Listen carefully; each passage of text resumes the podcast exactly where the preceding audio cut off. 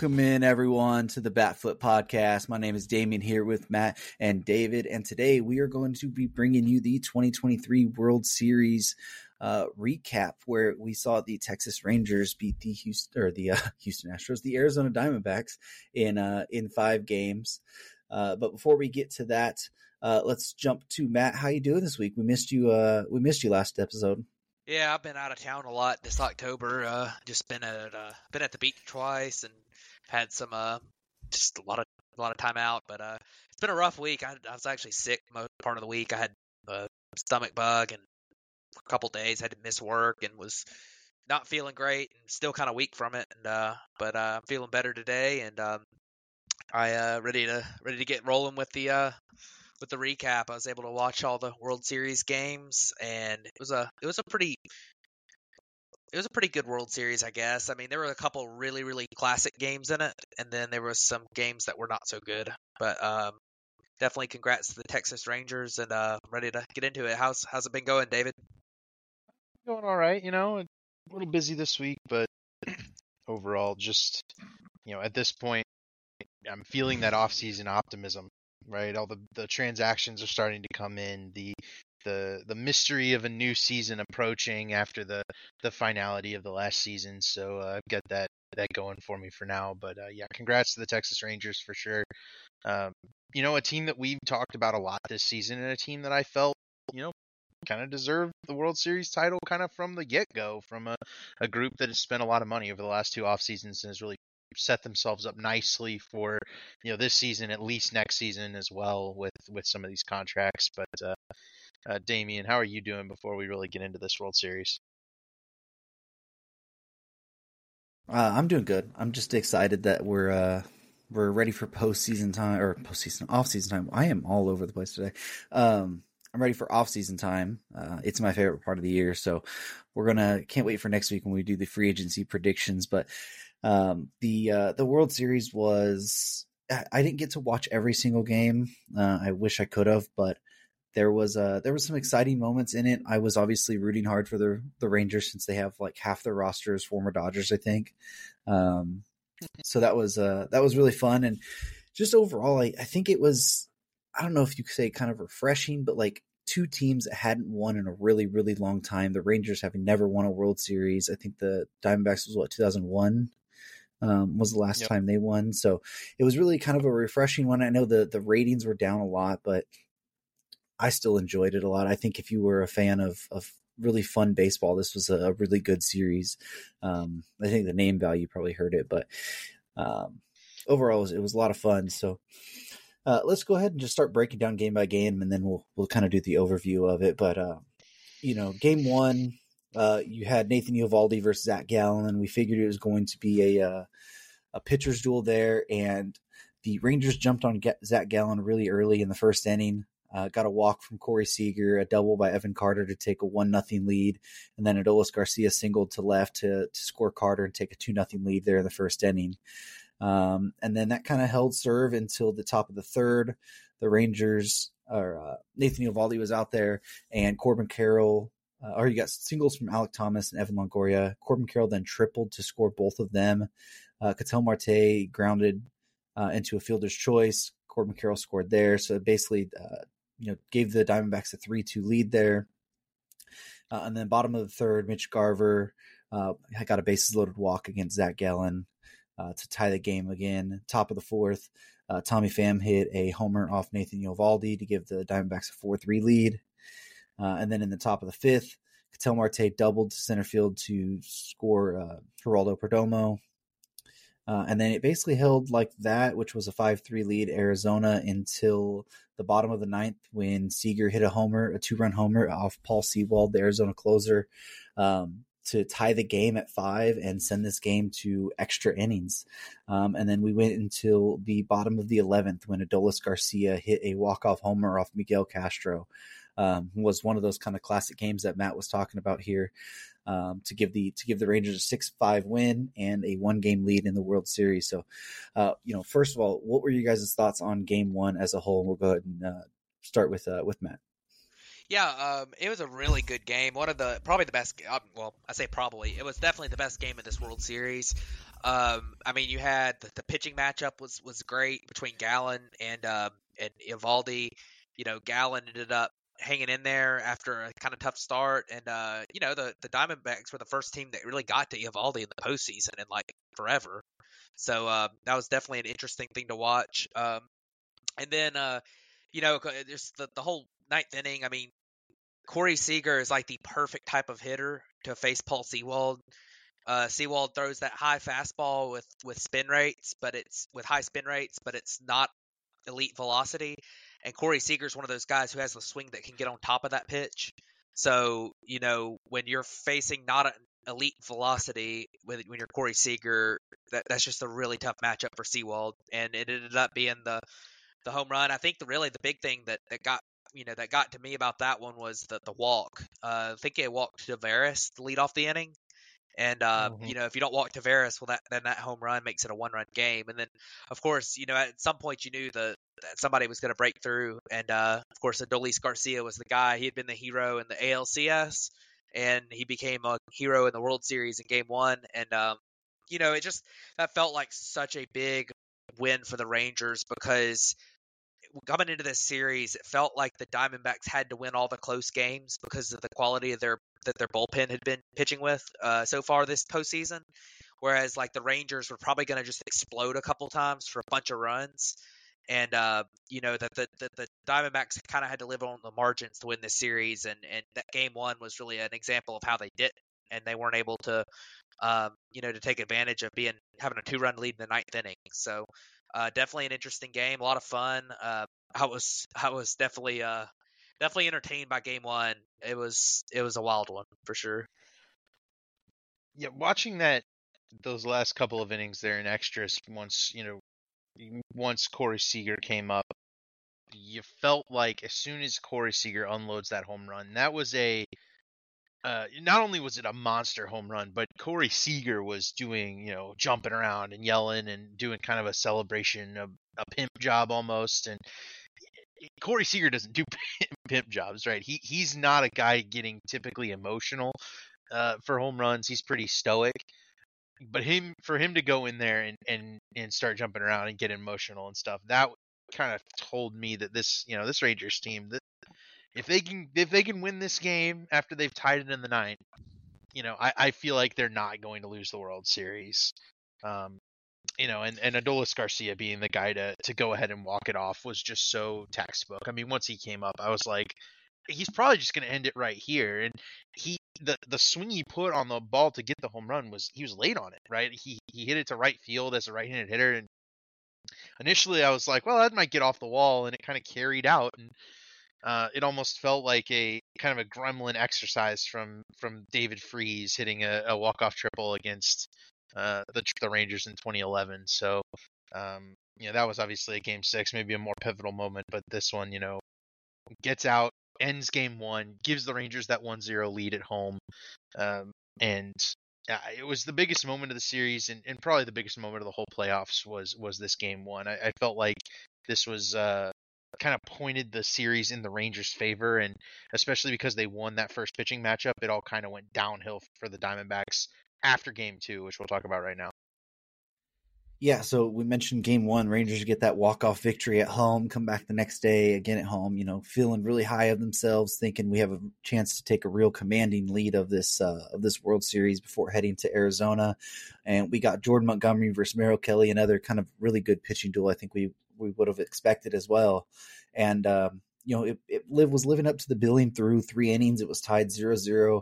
Uh, and then top of the fourth, uh, you know, Gabriel Moreno hit a homer off of Jordan Montgomery, and then Tommy Pham doubled, and Lourdes Gurriel singled uh, singled him home. So Diamondbacks took a two nothing lead there.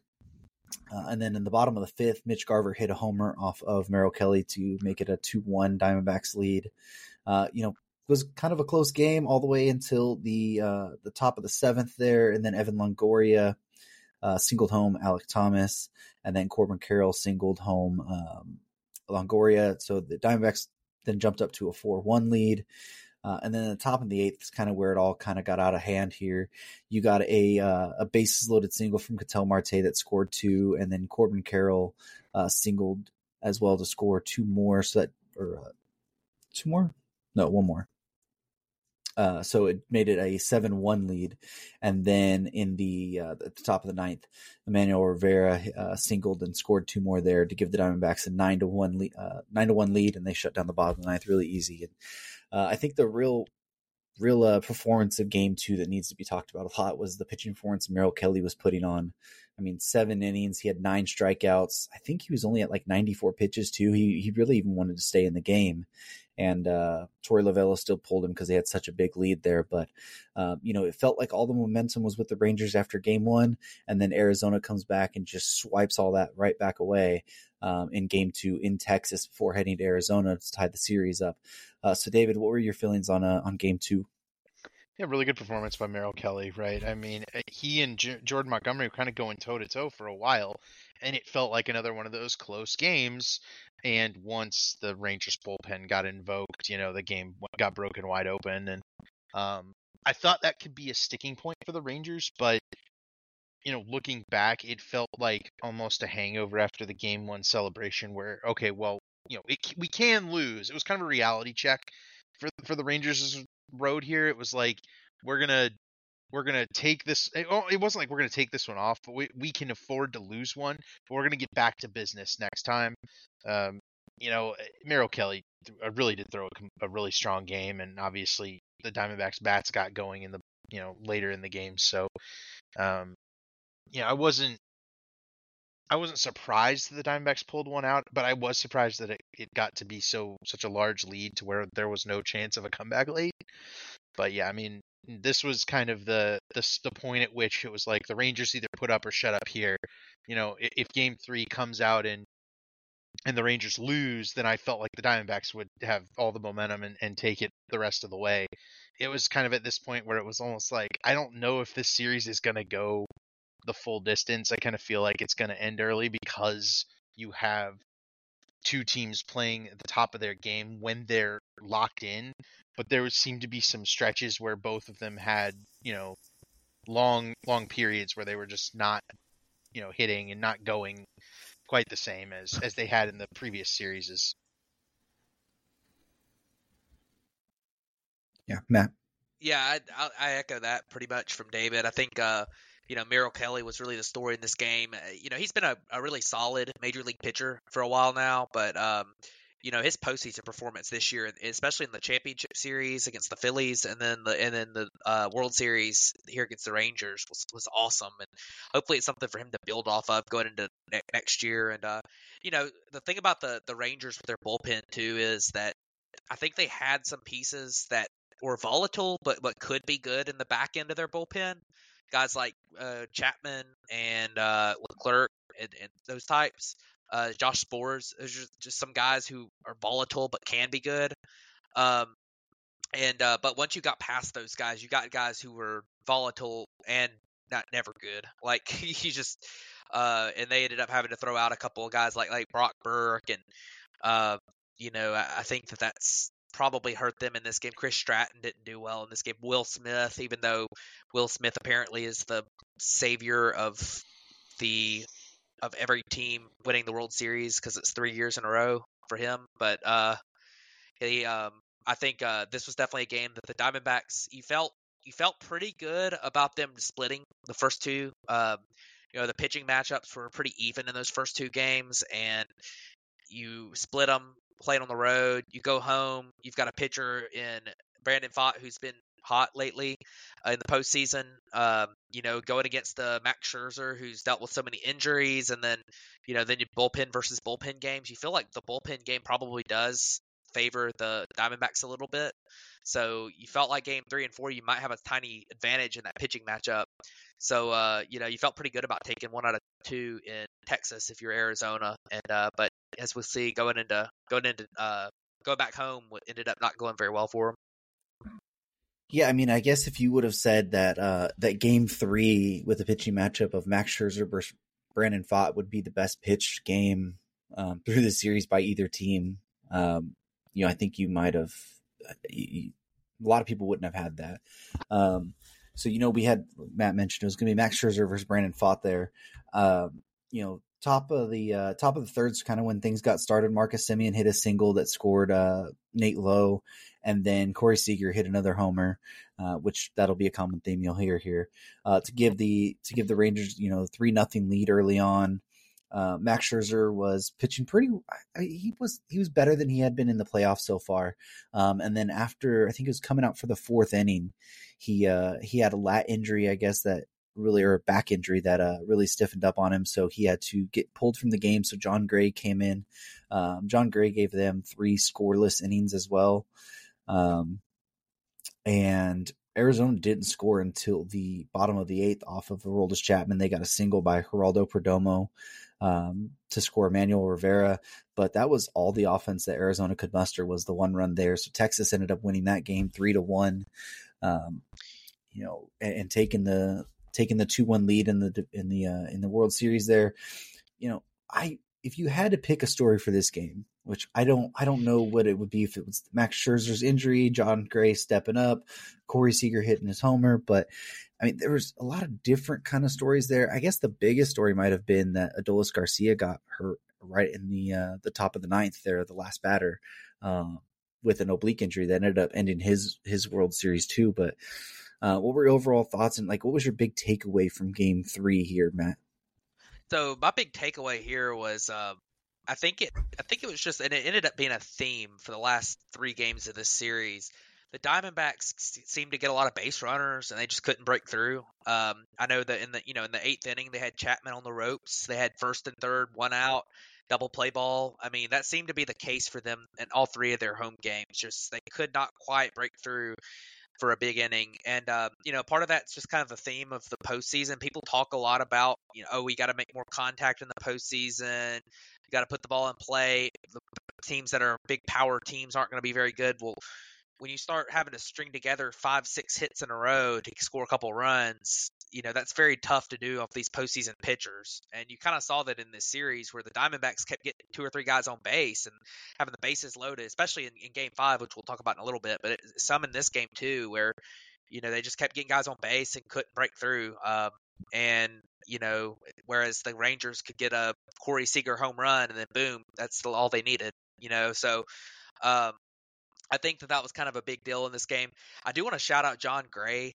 Uh, this is a guy who has spent a lot of time injured this year, and just his tenure in Texas so far had been kind of volatile. He came up huge in the postseason in in relief. Um, I thought he was awesome. Uh, you know, this is a guy who has elite stuff. Uh, you know, he had been stuck in Colorado for a while. It was an interesting signing when he went to Texas uh, before last season.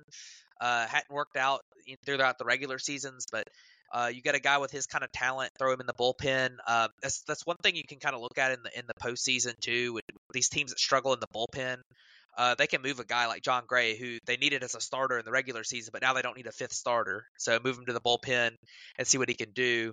And uh, he did really well for them um, in this game. Probably saved the day, and then um, you know they were able to close it out in the ninth inning. Um, it did suck to see Adolis Garcia get hurt uh, and, and, Max Scherzer get hurt. Both of those guys ended up going out. Um, and you know, luckily for the Rangers, it ended up not mattering, and especially with the you know the Scherzer thing, he probably would have been the starter for Game Seven if they had gotten there. So, um, you know, who knows what would have happened there? But uh, you know, Adolis going out hurt them a lot, and um, but yeah, I mean, it ended up, uh, you know, this was an entertaining game. I thought, um, you know, the Diamondbacks kept putting themselves in position to have chances to come back, and they just never broke through. This is going to be a recurring theme on my end, but I do want to make note of Jose Leclerc and Scott, uh, Josh Sborz, uh, two of the big three guys for the Rangers that have just been dominant all po- all playoffs. Um, one hit between them allowed uh, for the last two innings. Or actually, I guess Sborz was the the seventh, and, and Leclerc was the ninth. Chapman obviously giving up in the eighth, but it almost that this game almost made uh, Bruce Bochy kind of switch it, and I think Chapman comes in in the seventh later in the series, so you can kind of point to this and say when Chapman came in and gave up a run in the eighth, they kind of moved Sborz up their circle of trust, uh, and I think that was the right move. And what what you'll see, you know, in the next couple of games is the the Diamondbacks really don't have anything for Sborz or Leclerc. So, you know, you know, this is going to be a, you know, difficult thing for the Diamondbacks to overcome is this this back end of the bullpen when they're down a run or two and they need something. Uh, Leclerc and Sborz are dominant, and they really didn't have anything uh, for them once uh, once we got to these final last couple of games. Yeah, so the the Rangers there took the took the two one lead, and then game four, you mentioned it was Andrew Heaney was taking the ball for Texas, and Arizona went with a true bullpen game, going ahead and starting uh, Joe Mantiply. Uh, worked out for for Texas, especially uh, you know Heaney was able to go five innings there, give up one run. Uh, Mantiply went inning in the third, gave up one run, but uh, really at the top of the seconds where everything just went downhill for uh, for Arizona. You know, Leody, Leody Taveras was able to score on a wild pitch, uh, and then Marcus Semien was tripled and scored. Um, was that three, two, two? I think it was two. Two. Uh, he scored two, and then Seager hit another homer to score uh, Semien and himself. So that made it five nothing um, in the top of the second. Uh, and then top of the third, Travis Jankowski doubled to score some, and then Marcus Semien hit another homer, and basically that allowed the, uh, Texas to score five more in the uh, you know third inning to give them a ten nothing lead. And from that point, it was really just over. Arizona was able to get one back in the uh, in the bottom of the fourth with a, a sac fly from Lourdes Gurriel, and then um, in the top of the eighth, Jonah Heim hit a homer to make it an 11-1 game, and then uh, you know Arizona still fought through the bottom of the eighth. They were able to score some on a Tommy Pham lineout, and then a home run by Lourdes Gurriel to make it 11-5. Uh, and then they got one back in the bottom of the ninth off Jose Leclerc there, Gabriel Moreno single um, to make it an 11 to uh, to seven game for Arizona or losing Arizona losing at home again to Texas there.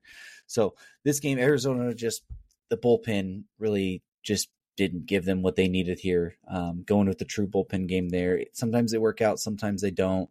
Um, but this Texas offense was just having no part of that and just basically took the momentum from them right away. Arizona did fight till late, but uh, overall, David, what do you think of this game?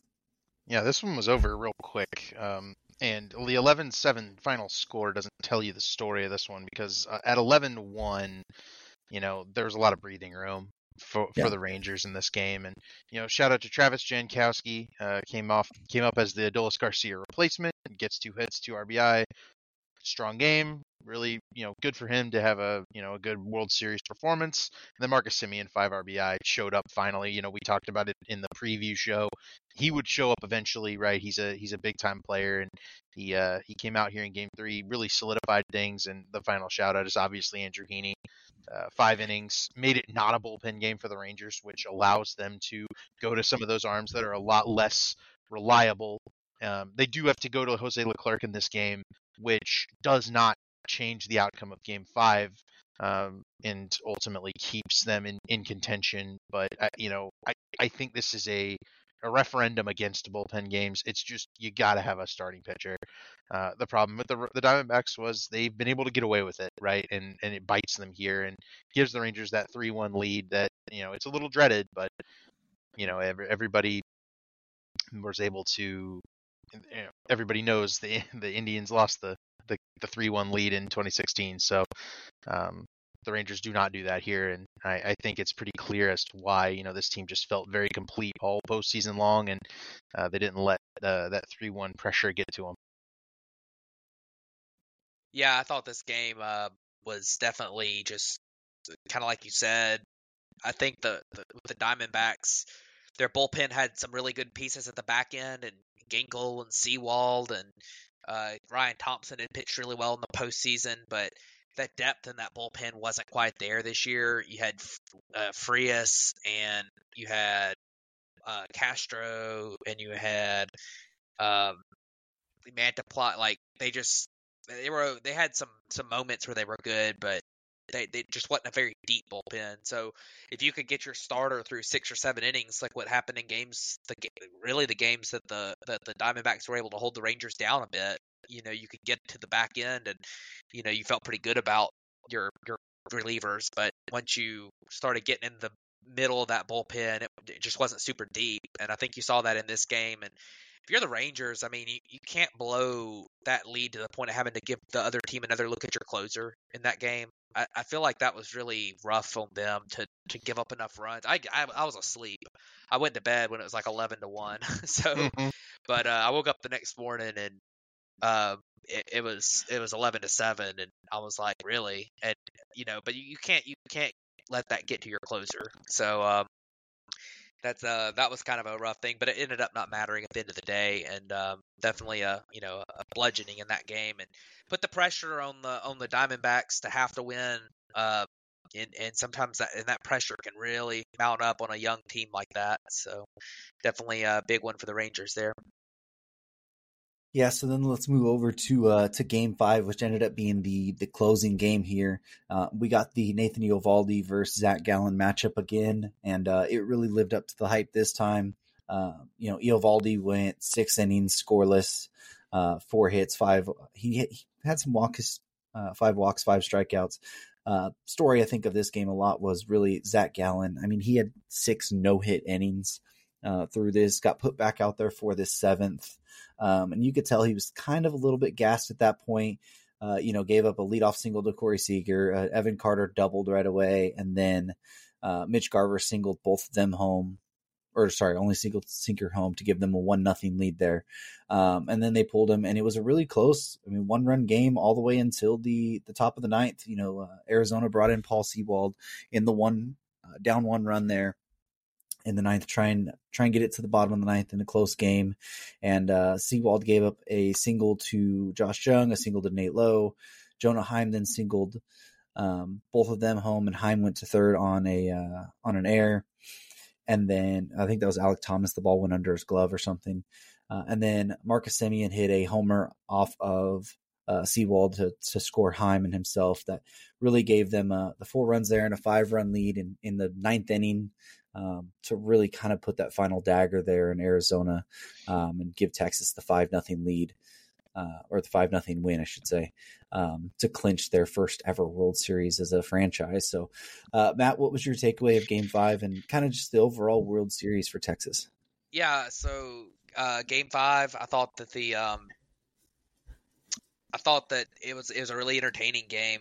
You know, compared to some of the others, it was it was a game that the Diamondbacks had so many opportunities to score runs early, and they just kept getting. I mean, I don't know how Eovaldi kept getting out of them, and um, you could tell every time they didn't score that the pressure was just starting to mount more and more and more, and it they were struggling with runners in scoring position. And I think runners in scoring position stats aren't really the tell all end all be all. Um, you know, they're not super well predictive, but you know, there are times where it can get in your head if you're paying attention to it and you're not. Um, and I think that really happened with them. I think they started taking bad at bats with runners in on base, and, and like I mentioned earlier, I mean, they don't have a guy who can just get that home run and get that run that way. Like they have to string together these hits, and sometimes it's difficult against a guy like Eovaldi, especially when he's wild, to string together two or three hits, even if you get a walk here and there. So uh, Gallen was awesome. Um, it was the Zach Gallen that we hadn't really seen that much of in the playoffs, but man, he looked like the Cy Young contender Zach Gallen we saw in the regular season, and um, that was fun to see. And I mean, I feel like the Diamondbacks maybe felt like they had to leave him in there when when maybe he could have come out. Just because of the way that the bullpen had performed in the previous couple of games, they felt like the third time through, Zach Gallen was probably still better than, you know, that that seventh inning guy, whether it was going to be uh, Ryan Thompson or Saalfrank or somebody.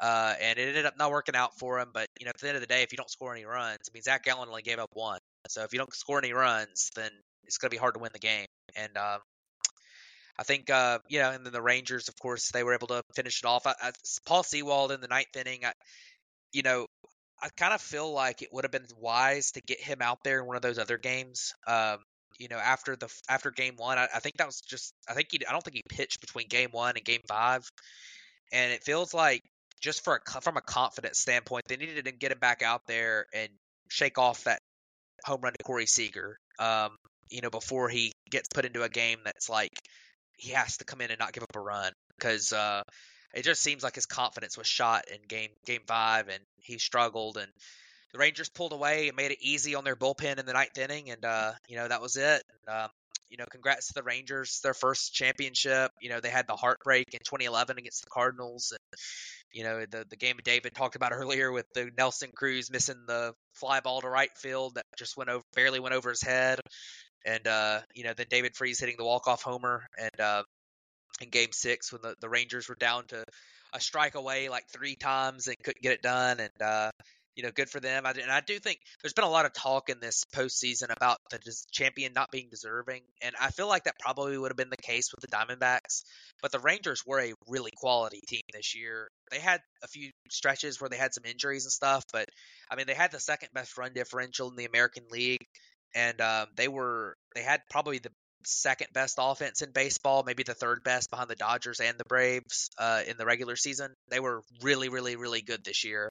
So they that was a well built team, and they definitely deserved to be in the in the playoffs. They had a better run differential than the Orioles, uh, who won 101 games. So um, they they were a very quality team, and uh, congrats to them. Uh, you know, I think it was a great season for for them. And, uh, you know, we'll see if they can build off of it. They got a, they got a lot of pieces coming back you know, in the next couple of years that, you know, maybe maybe you get to see Jacob DeGrom, you know, he's just he's got his ring. Uh maybe you get to see him healthy again late next year and um this team could be here to stay for a few years.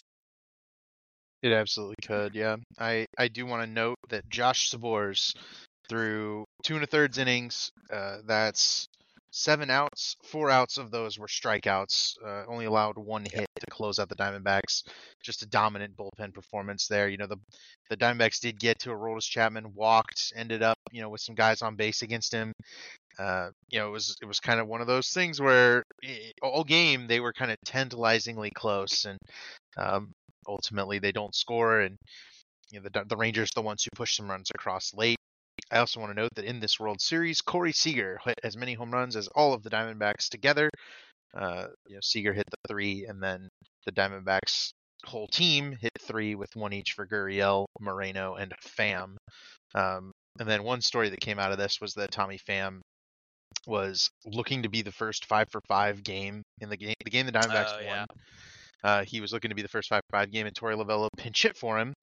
Uh, I think Jace Peterson was the one who pinch hit. Yep. got traded to the Diamondbacks, and everyone was kind of like, "What the hell? No one's ever hit five for five in the World Series." And it, Tommy Pham revealed later that he asked for Lovullo to get Jace Peterson a plate appearance in the World Series, uh, which is a pretty cool move, I think. So Tommy Pham, not known for those cool moves, but uh, definitely something positive to come out of this World Series. I think Matt hit the nail on the head with regards to the Rangers. That's a that's a team that was really deserving all season. We talked about them a lot. They made a lot of moves. They've spent a lot of money.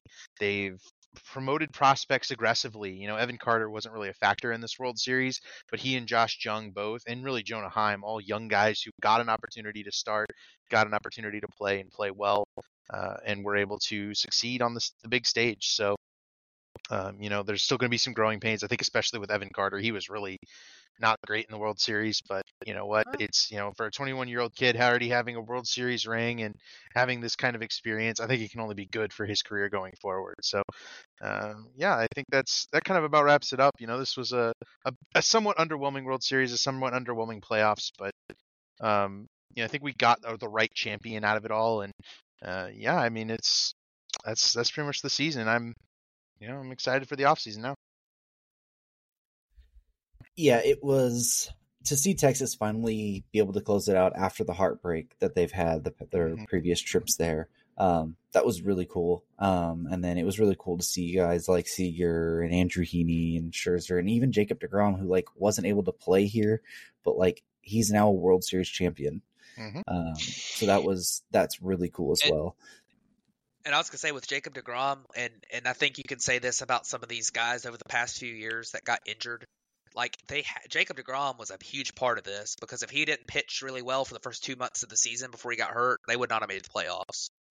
hmm So you got to Yeah. remember guys like that because him and um, somebody else on this team got hurt early that didn't play again either. I mean, it Gray it was really. but- it, it was definitely like it's one of those things where like they, they do not make the playoffs. I mean, they they made the playoffs by one game over the Mariners. So without Mhm. Jacob Degrom pitching well, you know it's this World Series doesn't happen. Yeah. So that was uh that was really cool to see. But overall, as a season, I mean, I was it was a it was a pretty good season. Um, I was it was interesting to see the implementations of the new rules and the the pitch clock. I think we saw I don't have the stacks back to back it up, but I think we saw a, a slight uptick in pitching injuries this year. Um, so I hope that they're able to figure out you know, and now having a full season under their belt of what it actually looks like going back, uh, you know, going into next season, able to figure out a better routine for all of themselves. Cause I'm not sure we knew exactly what it was actually going to look like. And we all were playing with it for a while of the tempos of when it was supposed to be and when the clock starts and stuff. And so now they actually got that. We'll see. Um, I don't think much of the other rules really affected anything. I mean, you, know, the bigger bases, you saw more successful stolen bases. I think that's just exactly what we wanted to see. But overall, the season, I thought it was it was really good. I think we might have saw a slight uptick in injuries, but other than that, it was just it was good. Yeah, the stolen bases thing was nice, right? You know, Ronald Acuna getting to 70, just that being a more integral part of the game of baseball. It's it's always fresh. Uh, it's always nice to see that. And then I mean, I, I think the changes were really, really good. You know, like you said, I, I do hope there's nothing wrong with the injuries, but again, I, I think that'll level out as pitchers get used to the the the pitch clock. You know, a lot of guys are coming up with the the pitch clock now, and uh, so a lot of the younger pitchers are are utilizing this tempo and utilizing their bodies right. And I think we'll it'll overall get better on that front. But you know, for pace wise, it was very nice. You didn't really notice it, and you know, honestly, it was nice to have no ghost runner in extra innings in the playoffs, and I really wish that would just come back to the regular season. Yeah, I, echo what both of y'all said. It was a good season. Um, you know, some historic things this year, some uh, some really fun fun games, fun teams to watch. Um, I think that, um, like you said, the the big story definitely the rule changes coming into the year, and I mean, I you know, I never really noticed the shift ban all that much, honestly. Like, if you're just watching the game, um, guys, I think it was a good balance of, of teams still being able to shift and play in a way that they, you know, have strategy involved, but not, you know, but but still not have them really far out of position and stuff. Um, so I think it, it that, that worked out well how they had that rule set up this year. Um, I thought that the um, the pitch clock was really good, and you you mentioned the injuries, and I, I you know, a lot of that is just year to year variance too. And and honestly, mm-hmm. injuries mm-hmm. are going to keep going up as long as pitchers start keep throwing at the rates that they're you know throwing as hard as they are, and even harder and harder and harder, throw more breaking balls. I mean, you know that that's all. You know, that's that's not necessarily a trend that's new. Uh, pitching injuries increasing, and um, you know, I know there's some guys that probably needed to get used to the pitch clock a little bit, but I, I think that that's definitely something. uh, you know, the stolen base, I, I think we could use a little bit more balance because it is so difficult to hold runners now. Uh, but you, we could use a tiny bit more balance. But I like the. I think it's a better. I think it's better to have too many stolen bases than not enough stolen bases. Um, you know, uh, maybe one extra pickoff move might might help or something. I, I don't really know, but um, you know, I definitely think that that was something that, that that was good for the game in general. I think they could maybe tone it down a tiny bit and, and make it a little bit more fair. But um, I thought that this was a really fun season, and uh, you know, the playoffs were entertaining. You had two games. The World Series wasn't the best World Series ever, but you had two Game Sevens in the Championship Series, which was really fun to see. Um, you know, and I'm uh, excited to see what happens in the off season and going into next year. Ready to dive into that here. I'm sure we'll do that Tuesday. So yeah, so look out on Tuesday. We're going to have our free agent predictions. Um, I don't know quite how many we're going to have yet or who we're going to have, but we'll have a lot of the big names at least. Um, so be on the lookout for that. Uh, and then uh, awards week, I believe, is next week as well. So we'll break that down on the on the fourteenth. Um, uh, and just if you guys don't know now, we are live streaming the episodes on YouTube. So if you aren't subscribed there, go subscribe, like it. You want it as we're recording it, you can you can get there. Uh, if you're listening to on the podcast side, if you're listening to the YouTube side, make sure to go subscribe on the podcast side for us too. Um, so uh, that'll wrap up this episode of the Batflip Podcast. Thanks to you all for tuning in, and we'll catch you guys back next week for free agent predictions.